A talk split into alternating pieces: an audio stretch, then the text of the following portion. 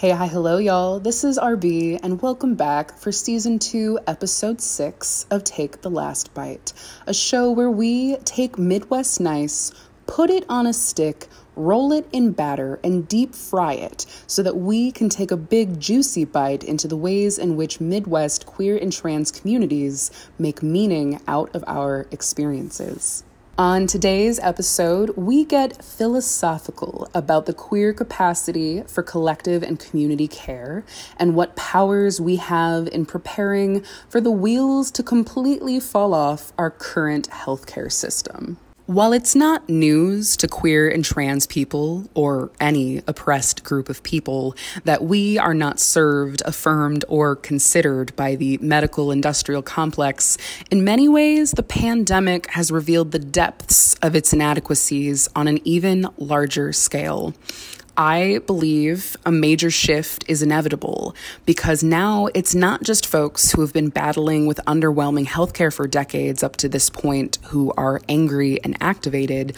We now have the average, unattuned, unaffected person from before the pandemic who has now been made acutely aware of the failings of our healthcare systems and like most major life events, whether it's examples like the large scale protests from the summer of 2020 or the now ongoing pandemic, we will likely see people engage more deeply and find their political home to participate in social change work. We also know that plenty of people will go back to their ignorant bliss and move on. In many ways, it's hard to blame them at least as individuals, because there are so many forces to encourage i.e., force us to adopt a historical amnesia and get back to business as usual.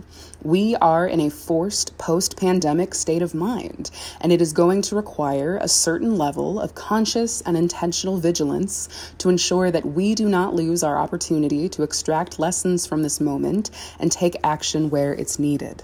And as I reflect on the conversation that you'll be hearing today between myself and a decades long healthcare practitioner, I'm reminded of so many incredible teachings that I want to uplift in this moment to further frame this episode, and that I believe are necessary for us to dig deep into to take greater control over the futurity of our health and healing. I'm first reminded of journalist Naomi Klein's writings about the aftermaths of various disasters, such as hurricanes, coups, or terrorist attacks. In her book, The Shock Doctrine The Rise of Disaster Capitalism, she describes the concept of the shock doctrine as the tactic of using the public's disorientation following a collective shock such as, oh, I don't know, a global health pandemic, to push through radical pro corporate measures. In other words, Klein has extensively documented the ways in which government, corporate, and private interests conspire together to bank off of disasters and monopolize the resources that people need for their survival after being devastated by that disaster. From Klein, I readily jump to Dean Spade's writings on mutual aid, which offers guidance on how people can come together in light and spite of government processes that do not serve our material needs, especially in times of crises. And I would weave that together with the takeaways from a recent podcast episode from the Emergent Strategy Ideation Institute, because my mind is always thinking about how emergent strategy interplays with everything, where adrienne chatted with Spenta Kandawala about the non-linearity of healing, how Western medicine will not relinquish its reign and make room for the legitimization of ancient medicinal practices, and how the suppression and rejection of those practices by the medical industrial complex costs us some potentially vital treatment options during the onset of COVID. And that podcast conversation made so many points of connection to a book I recently finished and will hopefully be finishing a review of for our website soon called The Care We Dream of by Zena Sharman. And I want to relay a direct paragraph from one of her essays called The System is Not Broken, It's Working as Designed, which is a statement we could make about damn near any system, but in this case, Zena is talking about healthcare systems. So she goes on to say, Health systems have a way of fading into the background that can give them a taken for granted quality. This isn't because we always trust the system will be there for us when we need it, Rather, it's because many of us have internalized the idea that the way the health system operates is somehow normal or natural. It's just the way things are. Many people live, suffer, and sometimes die inside the harms and violence of it's just the way things are. This taken for grantedness can also limit our ability to imagine what kinds of change might be necessary or desirable to create a health system capable of meeting LGBTQ people's needs. To change a system, we need to be able to perceive it. I want to emphasize that last part again. To change a system, we need to be able to perceive it. Now, I interpret that twofold. On one hand, the need to perceive and conceive of these systems as real by not just looking left and right, pointing fingers and placing blame on individual people, but also looking up and down and understanding the foundations and the overtones that create our current conditions.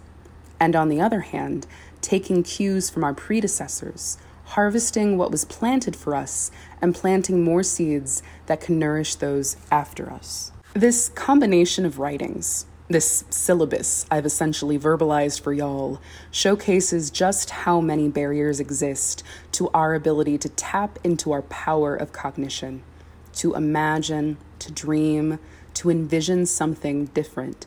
And it also proves to us that we are magicians, skilled shapeshifters, and radical imaginaries. All the references and some bonus materials will be linked in the show notes, so I highly recommend digging into that content and fueling your own imagination around how to perceive the next big change.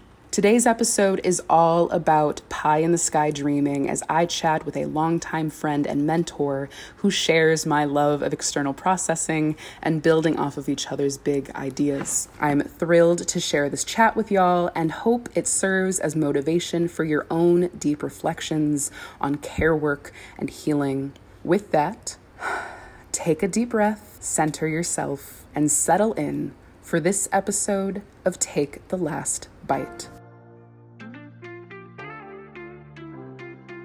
Y'all, we cannot do this. We cannot be these stereotypical Midwesterners. Please eat the rest of this food. We just have these conversations every day with people. Like, this is exhausting. I don't want to do this anymore. Why can't we be in space with hundreds of other queer and trans folks and having these necessary conversations? I don't know who you are, but we're going to talk by the potatoes for five minutes. Because aesthetic is the only thing keeping my dysphoria at bay. Yeah, I'm broke all the time, but I look amazing. Definitely going to talk about Midwest Nice. And if that's, if that's that's um, as real as it wants to think it is. Midwest nice is white aggression. That's what it is. So let's start off with you telling folks who you are. What what should we know about you? Why are you here? Besides me wanting to see your face.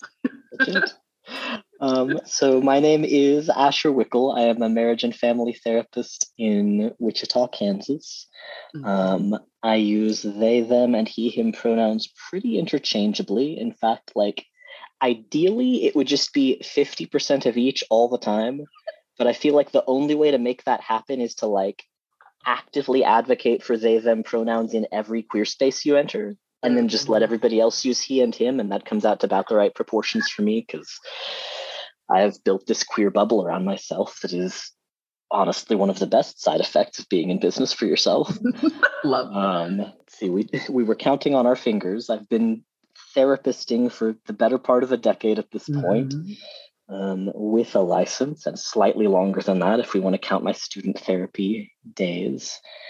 And really entered this field primarily from a place of um, having done a lot of queer advocacy, activism, leadership development, um, which is sort of just what it means to be queer or trans in the Midwest. I feel like like it, it kind of comes with it. Um, I loved that, and I loved doing that in kind of like group centered ways.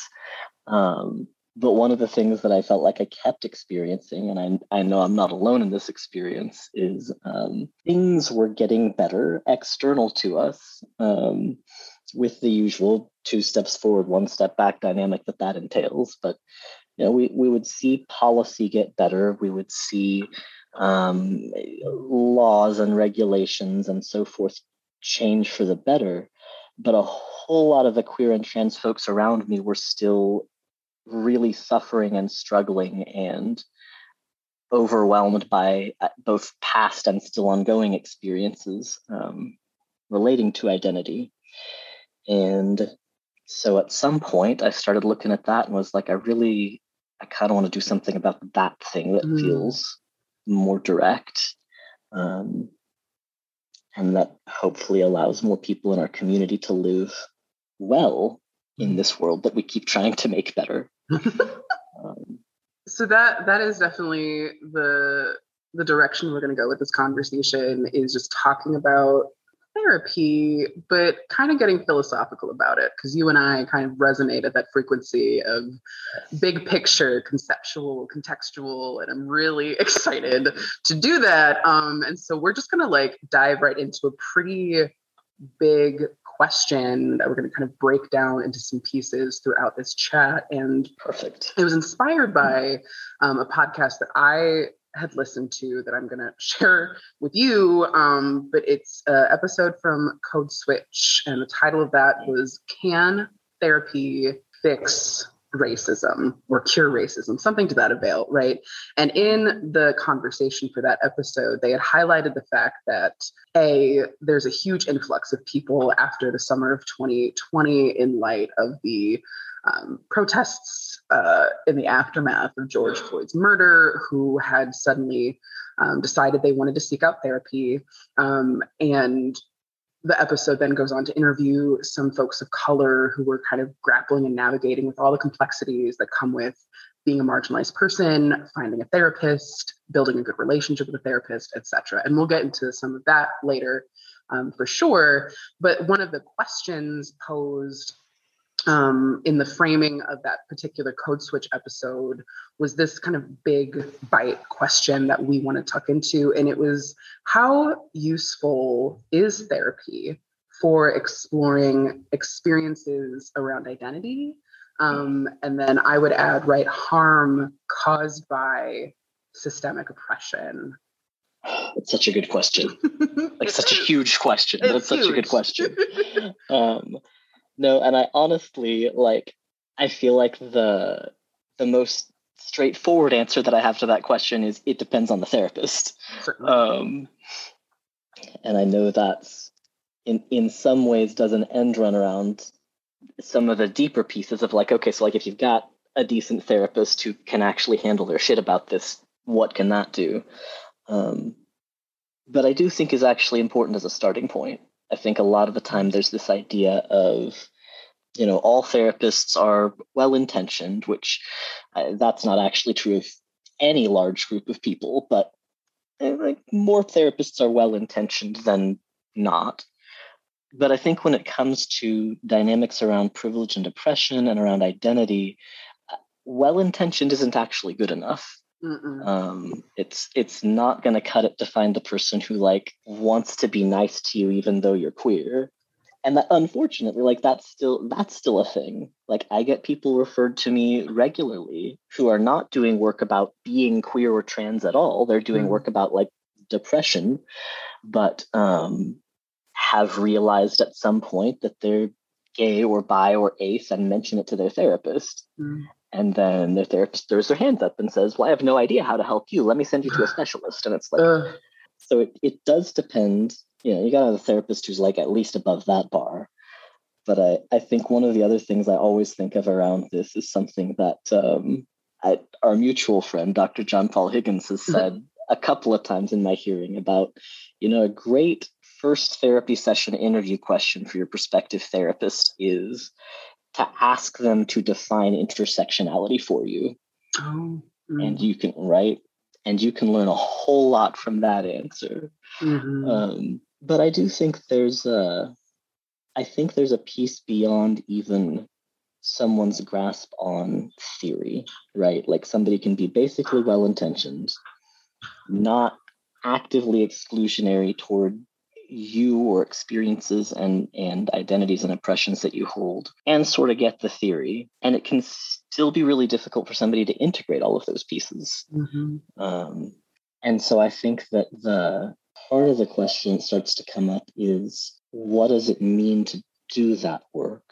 Because of course like I, I don't think therapy on its own can solve racism at the level of um, one individual going to one therapist is just, just going to fix this whole thing Mm-mm. but i also think there starts to be this this necessary exploration around what does it mean to heal from something and to find ways of living better in the context of something that is still ongoing Mm.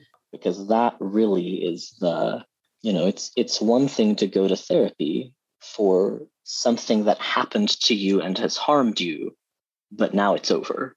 Mhm. um, it's something different and i think takes a different level of uh, a lot of things creativity um, openness in terms of like how do you define wellness or progress or recovery? And also i think that that requires a lot from the therapist in terms of like how able are they to, to tolerate their own awareness of they're not going to be able to fix this for you i can get to a place where i've done my work around my trauma that has to do with trans antagonism Mm. I've done the work that I need to relative to like transition related care and um, trans antagonizing bullshit is going to keep happening. I was I was in Topeka last week. Mm. I got um, invited by a dear friend of mine who is also now the first trans legislator in the state of Kansas to see our governor sign a proclamation about Trans Day of Visibility. And less than a week later was typing up written testimony about yet another trans antagonizing bill that's coming up around excluding excluding trans kids from sports so it, you know it's not going to stop and if it's not going to stop for me as somebody who is white educated working in a professional job holds a relatively high degree of privilege in my context it's sure not going to stop for a lot of other trans people who don't have access to the same kinds of resources that I do. So those are some of my first non-answers to that question. well, and like for sure, we're not going to completely unearth an answer to that question. And I don't believe, you know, the code switch episode sought to do that necessarily either. But Yeah. it's this really important framing, I think, around like Mhm. what can we expect from a tool, right, such as therapy, right, in a broader toolkit, or in this case, giant mm-hmm. multi-layered toolbox of Right. things that ideally are going to move us collectively toward healing toward undoing intergenerational trauma toward you know upending the things that cause that perpetual harm that you're talking about right? If we exist in this perpetual perpetual state of knowing that okay today circa march 2022 there's a variety of anti-trans fuckery that's taking place at this very moment you know, we know that if we were also to hop on a call again in April 2022,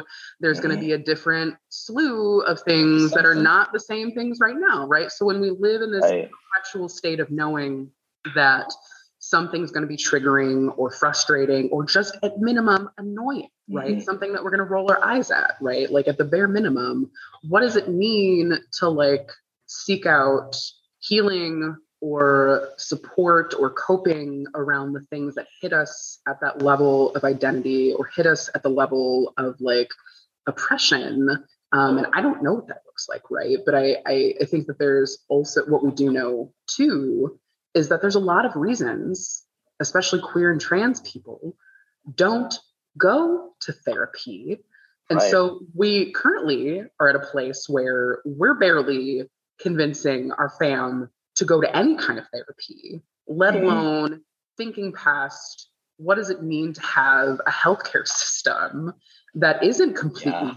botched, that Right. is affirming and enjoyable and supportive and like Mm. committed to understanding people on a like a holistic level. So I don't um I know we're not going to answer that question, but like I, I I think that this almost offers an open question around a whole different flavor of trauma informed as a as a principle in any kind of healing or health practice.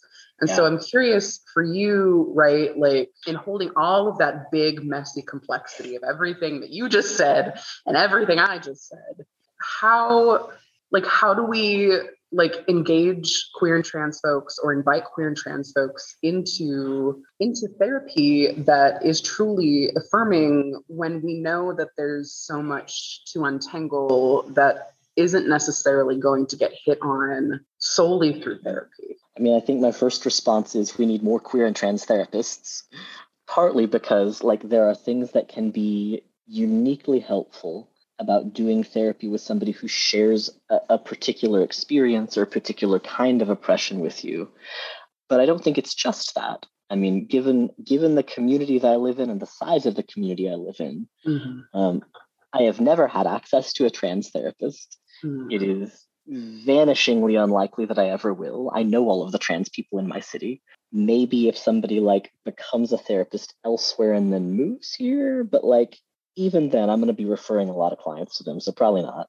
Right. Um, but I think the other place that it has an impact is the more queer and trans people there are doing this work, the more um, our voices start to be meaningfully heard by other professionals. Mm-hmm. There is an enormous difference between what somebody who is seeking to be an ally is going to hear and process and take in from somebody who can say as a professional like look i have the same training you have i have the same knowledge that you have and i need you to hear how this mm. shows up for people like me and i think that's true across all marginalized and minoritized identities like we need we need more therapists of mm-hmm. whichever identity we're talking about mm-hmm. but i also think part of it starts to be about on the side of mental health professionals a lot of it is about listening very carefully to what are the things that have made therapy so inaccessible and so unsafe? Mm-hmm. And I know you mm-hmm. and I were were kicking back and forth some of the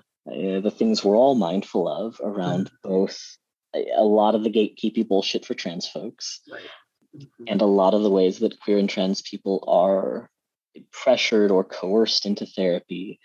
Um, the long history of reparative therapies that are thankfully finally like at least coming under a decent amount of pressure in most places, but mm-hmm. have not gone away by any means because I don't think it's enough to just say, oh, well, I'm not doing that, mm-hmm. and then not doing it and leave it there. I think there are a lot of ways that doing really direct and explicit engagement around, well, for example, like when I think about gatekeeping hormones, right? Mm-hmm. And speaking of reasons we need more trans therapists, like the number of cis therapists who think of themselves as allies and who get like real, real antsy about telling any of their clients that you can access informed consent hormones locally, because mm-hmm. there's this sense of, well, but then you might not stay in therapy. And clearly you need therapy in order to embark on this, whatever. Um, one of the things that I do to make therapy safer, more accessible, et cetera, for trans folks is if you're coming to me because you need a hormone letter, like I'm happy to work with you and I'll write you a letter if you want it. But the other thing I'm going to do is let you know all of the informed consent clinics locally. Right. Um, and I think it's that kind of work around how do I make it as clear as possible and as true as possible that this really is your choice? Like, I'm here, I want to help, I'm happy to have you here, but I'm not going to coerce or compel your participation. Right. Because that's what a lot of that stuff comes down to, I think, is just we have been forced into mental health settings mm-hmm. that are often actively harmful. Mm-hmm. Um, and at the very least, a lot of the time that are like holding hostage necessary medical care. And I think mm-hmm. everything we can do to make it more voluntary and more clear that this is voluntary. Right. Um, everything we can do to increase agency and choice. Mm-hmm. The most important piece of that to me. Yeah. I mean, just know, knowing what I've gleaned from talking to you and then our previous guest in this uh, season about like your going to a therapist being about a relationship. If that relationship is not based on a desire to be in that relationship, then it is not, by definition, consensual. And right. when we have trans people, especially, being mandated into these relationships where it becomes very transactional because they, they need something based on these old school ways of accessing other types of treatment, then none of it is safe and none of it is appropriate. And so then if we're trying to play with this big question you and I are talking about today around therapy being a tool amongst many for addressing harms caused by oppression based on a marginalized identity, right? That is not at all what that tool can look like because it's causing additional harm, right? right? And so then we're stuck in this. right, we're stuck in this other yeah. paradox of yep. wanting to be at a place where we're t- where we're wanting to encourage queer and trans people to seek out affirming therapy but it's not there's not clear pathways. It's a guessing game. It's labor that like we shouldn't have to do already especially if we're struggling which we often are.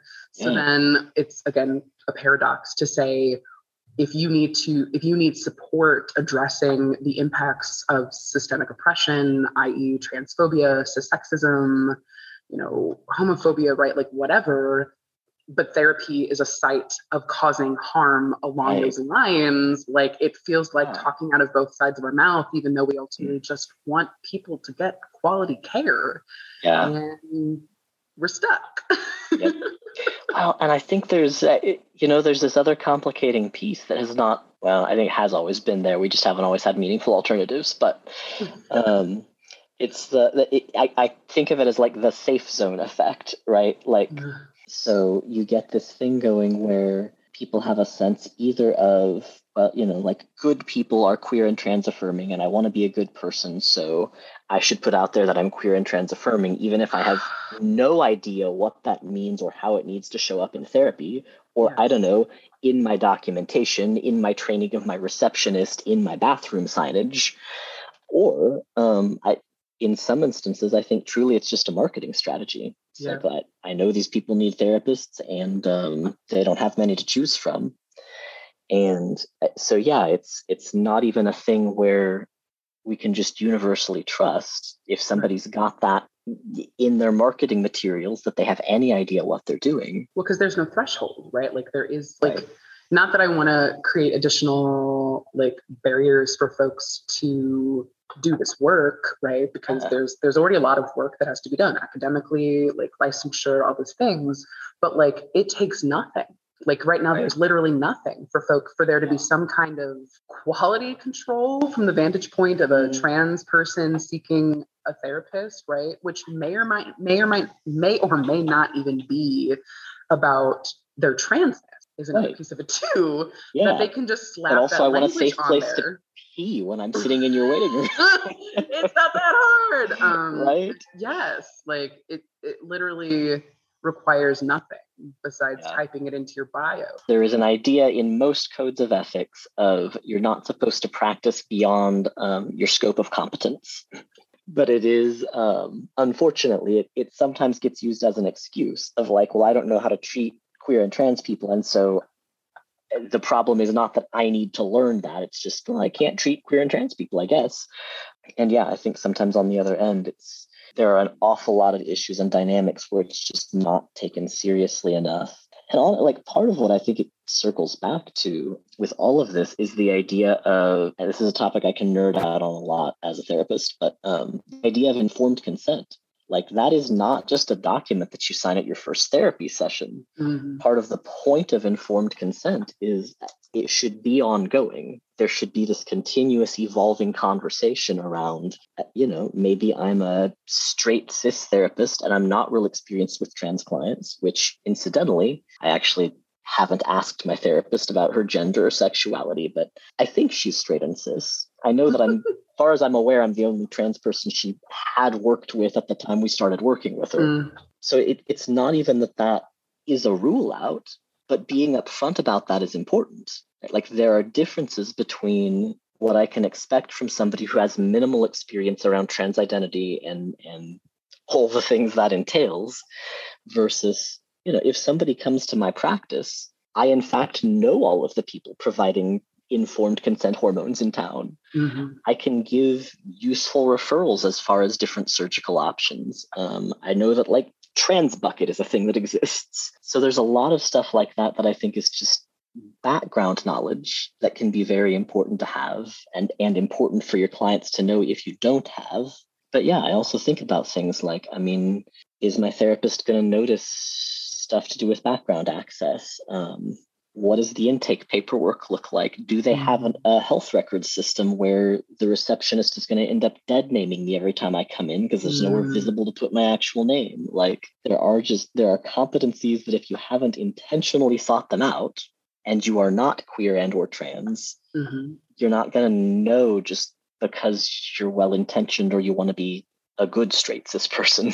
No. And then at that point, I feel like it heightens the likelihood of making bigger messes. so much of my work as a therapist serving trans clients ends up being like different kinds of just risk management and harm reduction because I it, tremendously dangerous. First of all, I mean, you talk about all of the impacts that hormones have on somebody's body. Yeah. Um, but also you talk about like even if somebody's not accessing transition related medical intervention, even if it's just I am going to the doctor's office and getting dead named, getting misgendered, like the impact of that on people's mental health and emotional well-being is tremendous. Yeah. And we have vast amounts of data backing that up if Mhm. all of our lived experiences as queer and trans people weren't sufficient.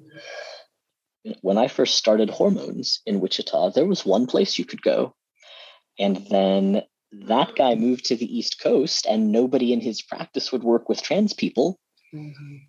Thankfully, I had a friend at the other place that had started to see trans people. So I was able to get in there quickly when I learned that my doctor had moved away and there was no way to get a new prescription. But um, part of what can make it so challenging is there's not always a straightforward recommendation of here is the best or the right thing to do. Mhm. I'm at a place now where if I couldn't find a good enough doctor here, I'd drive to Kansas City. And like realistically, there are a couple of interventions for which I probably will. I did have top surgery. Um, Well, and for folks who don't know anything about Kansas, because I'm not one of those people, how far is is Kansas, Kansas City from where you are? three hours away. Yeah, three And hours. if you want to, yeah, if you want to get to a bigger city that's going to have more options, Kansas City is going to be about the closest. yeah, That's not something I could have always done. Uh, That's last few years of my life. I certainly couldn't have when this doctor moved away. Yeah. And it's not something most people can afford to do, right? Mhm. People have jobs and work schedules and limited budgets and don't want to always be driving three hours away for a new prescription. hmm I'm imagining two queer and trans folks navigating their relationship with a therapist, being conditioned to be selective about what they're talking about, right? What they're Oh, yes. bringing up in that discussion. If we're we're so accustomed to not not knowing if we're going to say something that's going to Mm-hmm. prompt a visceral reaction or an indication that something might be wrong with us or an indication that we need to be medicated right like all those like really Yeah. tumultuous things that we're accustomed to from the forms of oppression we experience how does not bringing up certain thoughts or experiences impact the ability for you as a therapist to address you know what they need or help them work towards the goals that you established? So the thing that I tend to see, I think, the most around that is staggering numbers of people, and I mean, like young people, people who are teenagers now, have absorbed like sometimes information from other trans people's experiences, where it's like, here's the timeline I was on, here's what it was, you know, and and the person reading this experience doesn't realize that that was like four versions ago of the standards of care. Yeah. Um, but also people get it from doctors and therapists. I have had people referred to me by folks in the community where their trans specializing therapist, like, legit was telling them they were going to have to do things like a year long real life experience before they were allowed to start hormones. Or, yeah, it's like, okay, so you haven't read this since like 1992. Cool. It impacts people's ability to access care. It impacts people's sense of like, are if I want medical interventions, is that even something I can have?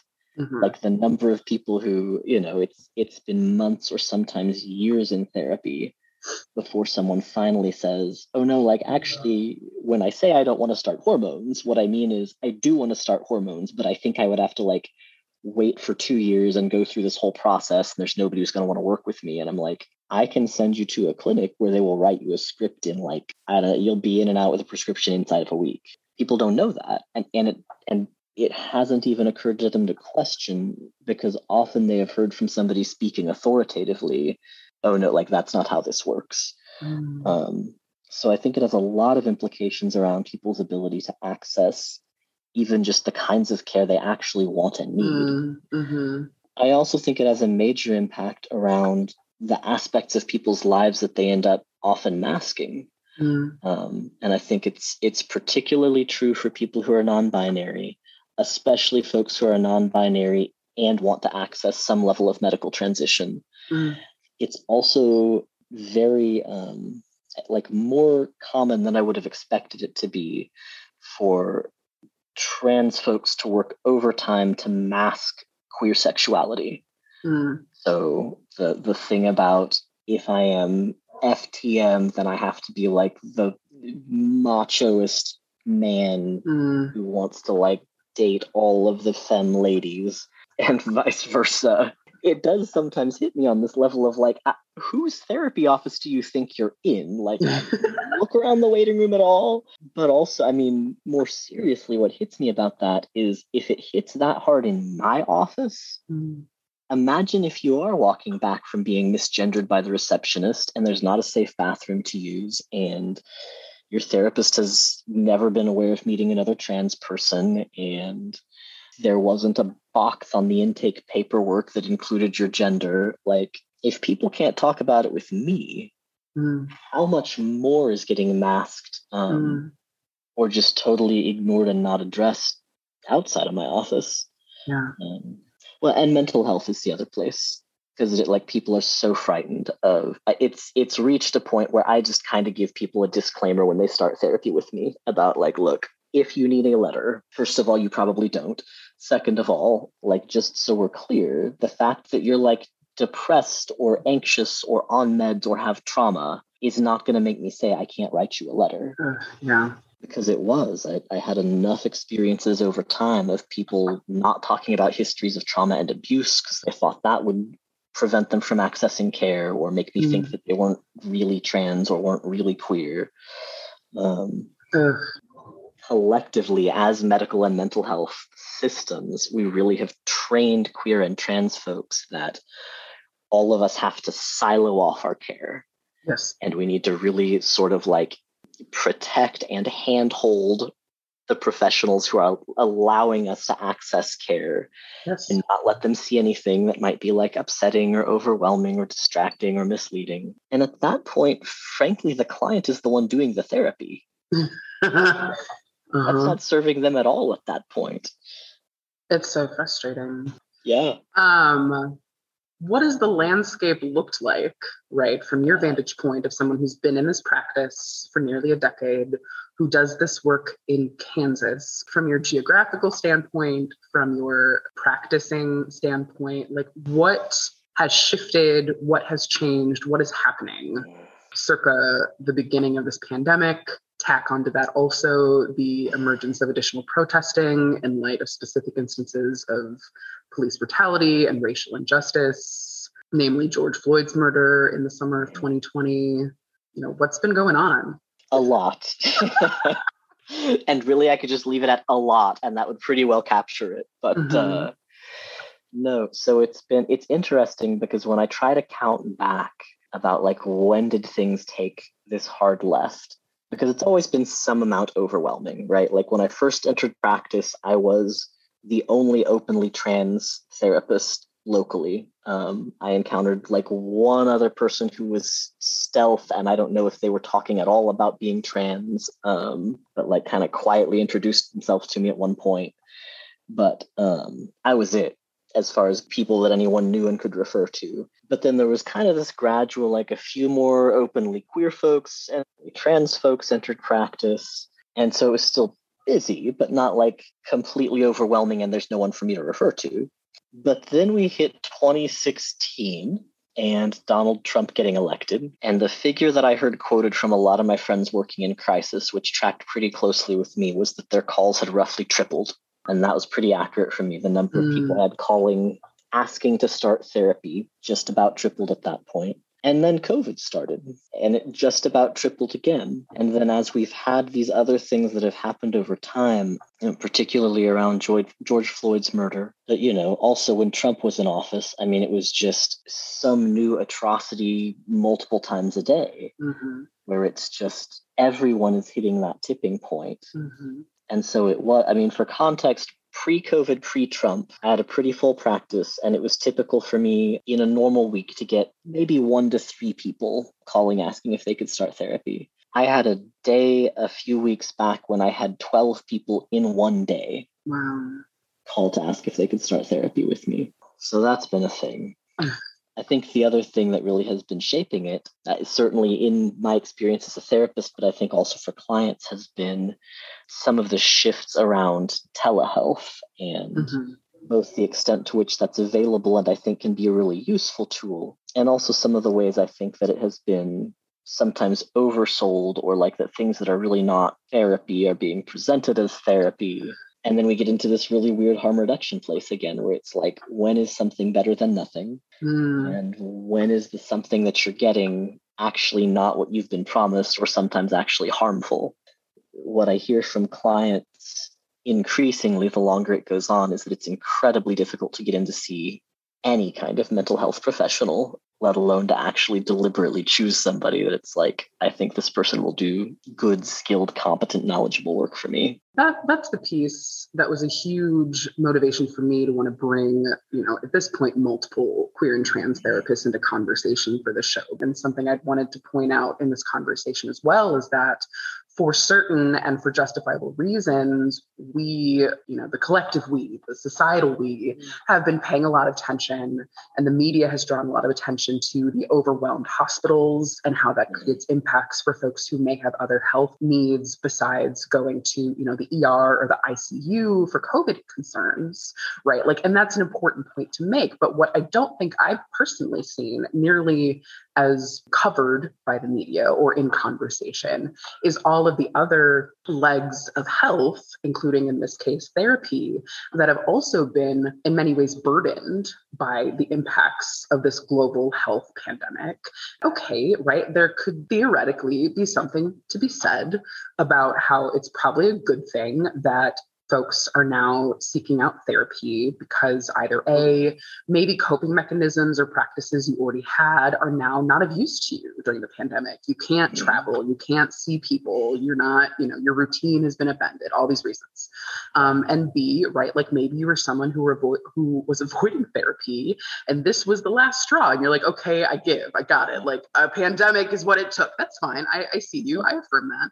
Um, but the other point you made was that if suddenly the books of therapists, the nation over, right, are so strained and you're getting 12 calls a day for folks looking to start up therapy, that's going to impact folks' ability to shop around and look for someone who's going to be a proper fit, who's going to be affirming, who's going to offer them the care that they need. And also, it just sounds really fucking exhausting for you. Absolutely. Mm-hmm.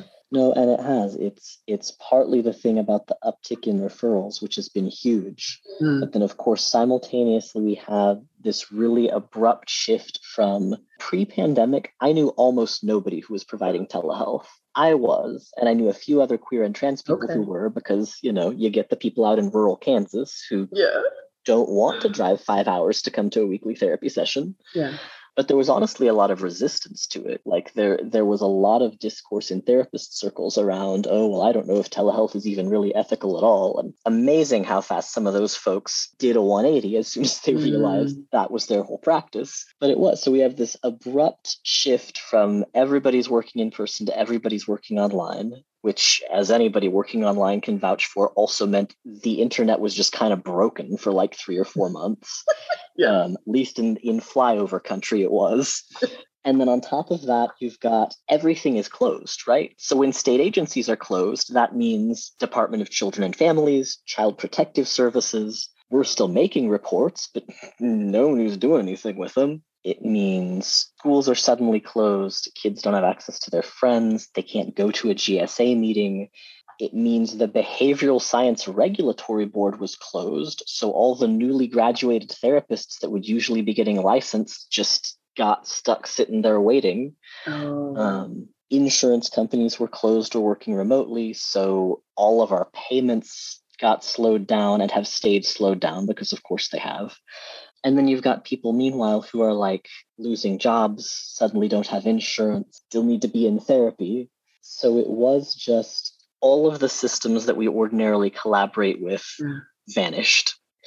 All of the things we depend on in terms of money to keep the door open, licenses so that we're allowed to practice, start the the wheels are coming off there. A bunch of therapists who, frankly, like, we're not trained on telehealth. I mean, you can go get training on telehealth, Yeah. but nobody teaches you that in grad school. And I bet they certainly do people now. They sure do. Absolutely, they do. Uh, they learned. You're suddenly having to pick up this entire range of other skill sets mhm. and somehow try to account for all the kinds of support people don't have. As your number of referrals has gone through the roof, even under the best of circumstances, a lot of the time you're going to have some limited choices around how much do you pay for therapy, how good a fit is the therapist, and how long are you stuck waiting to get in to see somebody. Yeah.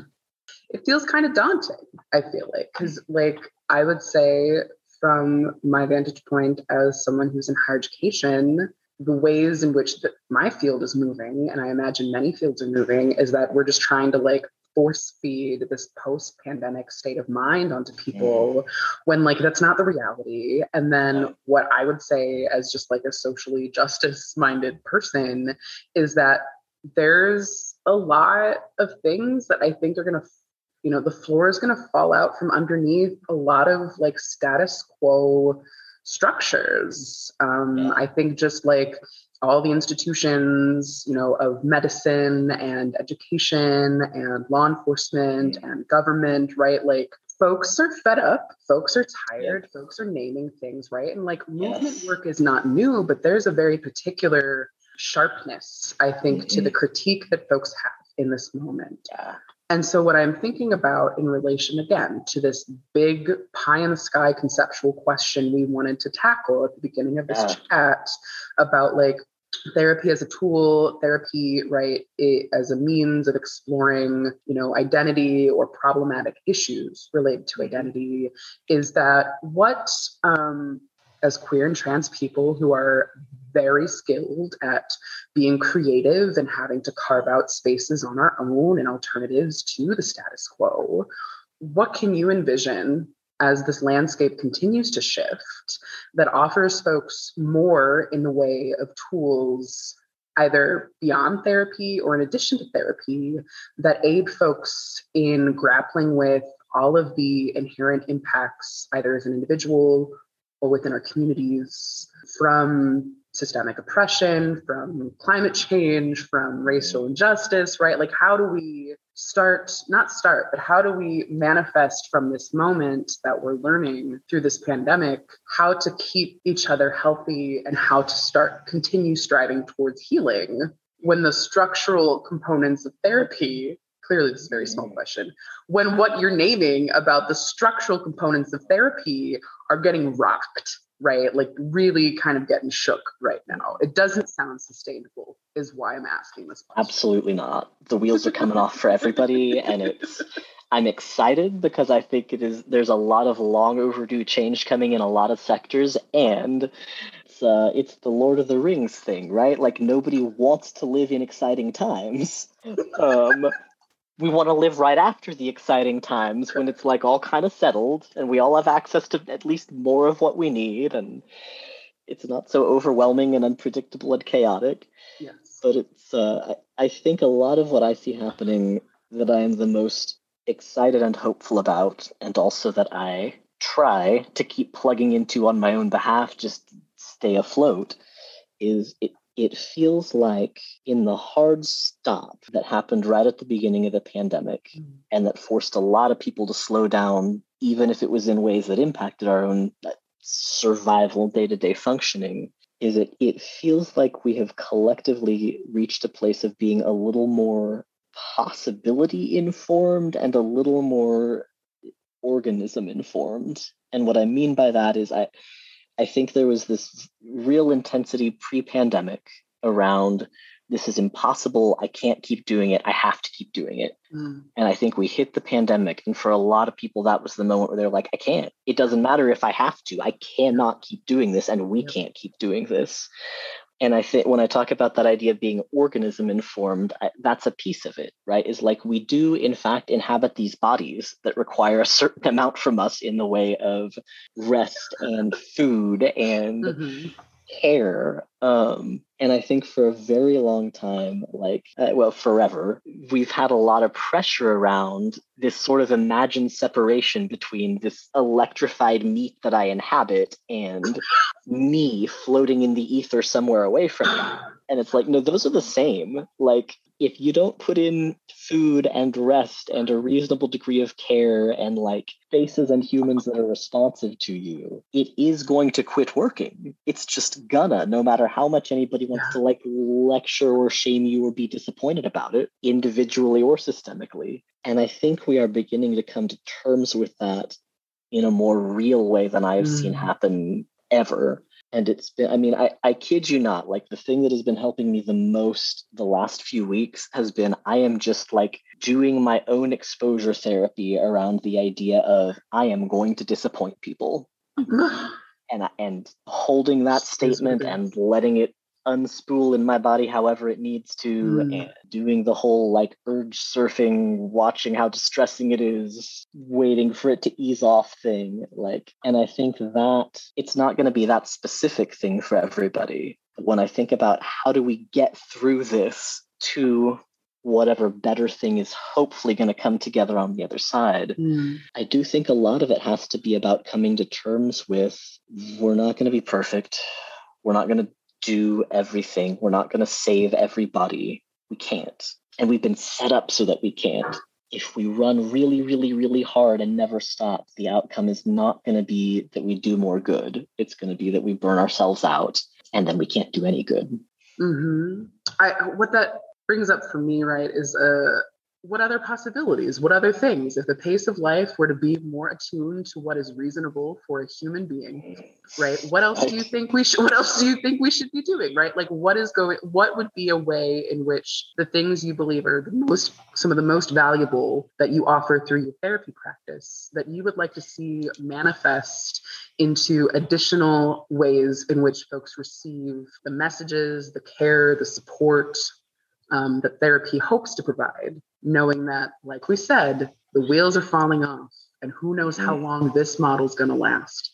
Right. I mean, I, I think with with really big picture questions and when we're like trying to imagine okay if we undo this whole garbage fire and just make something better, what would it be? What are the basic things that we do? What are the basic things that mm. we hmm. need? And I think a lot of it, at least once you're past talking about like the, the very most basic survival stuff, is we're either like trying to manage distress, trying to manage anxiety, trying to like tie that stuff up, lock it away where it's not going to bother us too much, or we're seeking connection and that, yeah. sometimes connection with ourselves sometimes with other people with our communities. That's it. Those are the, those are the two big human things. And so i think in some ways it's it's a hard question to answer because it depends so much on what are those places of connection that are the most important to an individual person. But i do think that's what a lot of it comes down to. I think a lot of it is the more that we're able to operate from a place of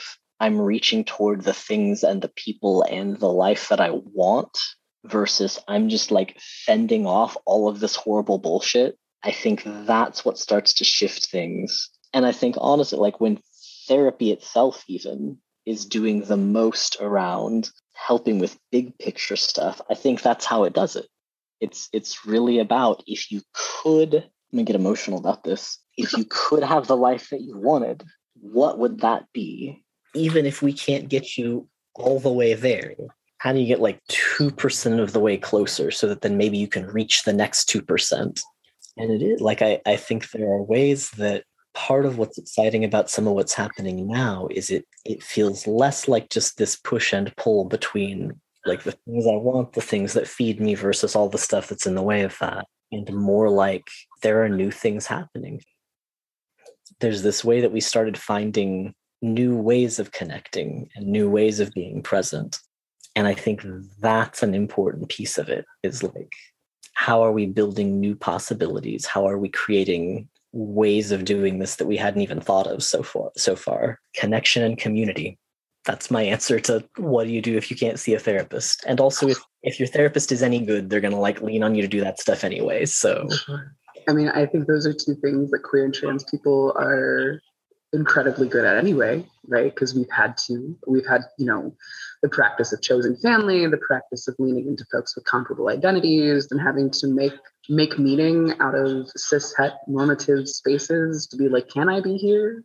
Is there a place for me here? Right? Like that all feels very standard but I, I, think that that's a, a promising principle. Um, mm. Thinking, you know, how do we go from this moment to the next? How do we go from this crisis to the next? Because even if it's not a pandemic, right? Like as we talked earlier, the monotony and the minutia of daily life of marginalized person is a perpetual state of crisis. It's a perpetual state of panic or frustration or inconvenience or bureaucracy. And um, it's what we know very well. So I, you know, I am also hoping that from, you know, the the past three marches, if it's not exactly three years, but three, this is the third march in a row now that we're still contending with the realities and the impacts of a pandemic and it's not going away but what doesn't have to happen is we don't have to pretend that we're going to springboard back to any semblance of what existed before you know march of 2020 uh-huh. and do something different because i think folks ideally have gotten a taste of what it means for life to slow down and what you want to do when you can't go anywhere and you can't see other people and you don't have to go to work in the same way that you did. Like the uh-huh. veil came down. And I, I think there's also something in the mix of all of that around I think a lot of the time when we talk about like connection, we talk about community, it's this kind of sanitized, like, I mean, like, sure, like I'm going to go to the club, but I'm going to be like put together and my boyfriend's going to be put together and we're going to be there like you know, looking like we have our lives together and we're not going to talk about any of the hard stuff. And, you know, then people are going to go to their jobs, they're going to go to their advocacy spaces, they're going to go to their religious and cultural spaces. And in all of those places, we're going to act like we're fine and everything is mm. fine. It gets, it can get so performative so easily and I think sometimes with good intentions. Sometimes it's just, I know all the other queer people are drowning and I don't want to dump my shit on them. But I think one of the things that has shifted just because it couldn't not has mm. been there's been so much for so long. We've started talking in more real ways. And I think that's important. Like when you talk about what is it that lets you thrive in the context of one crisis after another, like it's not that the emergencies stop I mean, I hope we get to a place where there are less of them, but like there are always going to be crises. And even if they weren't shaped by oppression, there would still be crises. And most of my therapist crises have not been primarily about the fact that I'm queer and trans, although they've been compounded by that. All of the therapists are having them. but um, but what we can do is let our bodies and brains do what they need to to finish having a stress response and a major, major piece of that, if you're looking at like the whole course of human evolutionary history, you know, what happens is not that you're like sitting locked up in your house panicking about eh, eh, Donald opening his mouth on the TV again. You're getting chased by a literal physical predator, and maybe you fight it off, or maybe you run away, or maybe you play dead and then it leaves you alone and then you run away and then you run back home to your people and like you're all happy together that you didn't die of the lion that was chasing you and you get to have that physical experience of like all right this was overwhelming it was terrible i'm super keyed up about it and then it ends and that end and connecting with other humans or connecting with like your safe space doesn't mean you're never going to get chased by another predator it just means this one's over and everything can relax. Mm. And our being able to have that experience is hugely important. And I think is one of those places where having community that's real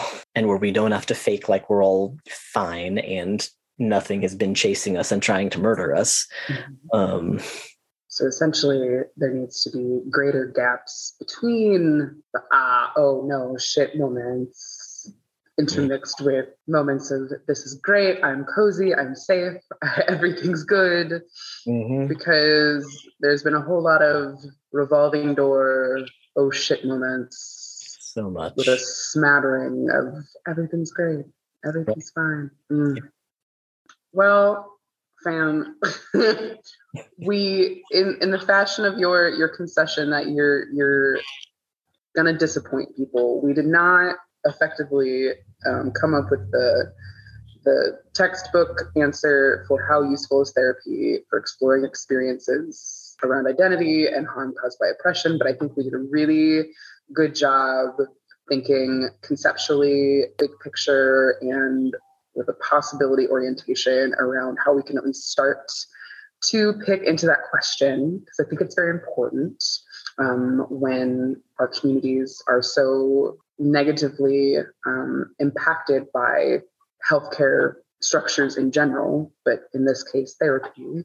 What else? Is there anything else that you feel like is really vital to share, name, and express for folks who have stuck it out with us for this conversation about affirming therapy, about healthcare structures, about wheels falling off of those structures, and all the infinite wisdom that you have provided so far. I think the only thing that I would add, I don't even know if it's really an addition, but that I would sum up in brief terms mm-hmm. is to say that I think when it comes to all of the therapy things, I truthfully think that the most important thing is to keep going. And I'm saying that in this moment with the awareness that that may just be keep calling therapists until somebody like actually gets back in touch with you and know that many of us will but are running slower than usual because we're getting a lot more calls than usual. But i think it's it holds true when it comes to how do you get the most use out of therapy once you're in it. I think it holds true when it comes to the really big picture stuff around how are we going to make this better? I don't know exactly yet but most of how we figure it out is we keep going it's what i say to my therapy clients too often like i can't i can't actually tell you exactly how you'll get better we've got months or years of that ahead of us but we'll find out mm-hmm. Amazing. Well, it's been a treat to have this conversation with you. I appreciate all of the insight you've provided and all of your willingness to engage in this big, big idea headspace around such a complex topic. thanks for letting me nerd out about it for a while like uh, I, usually i just have to do this talking to myself doing laps around the office at the end of the night so this is great Happy to interrupt that pattern. Take the Last Bite is made possible by the volunteer labor of the Midwest Institute for Sexuality and Gender Diversity staff. Our larger work is sustained by the contributions of grassroots donors. If you would like to support the life saving work of empowering, connecting, and educating Midwest queer and trans communities, please consider setting up a monthly or one-time donation at sgdinstitute.org backslash giving or hitting that green donate button on our website's homepage. Our inbox is open for all of your insight, feedback, questions, boycotts, memes, and other forms of written correspondence. You can contact us at lastbite at sgdinstitute.org. Particular shout out to Justin, Andy, Nick, Danielle, and Michelle for all of your support with editing, promotion, transcripts, and production. Our amazing and queer as fuck cover art was designed by Adrian McCormick.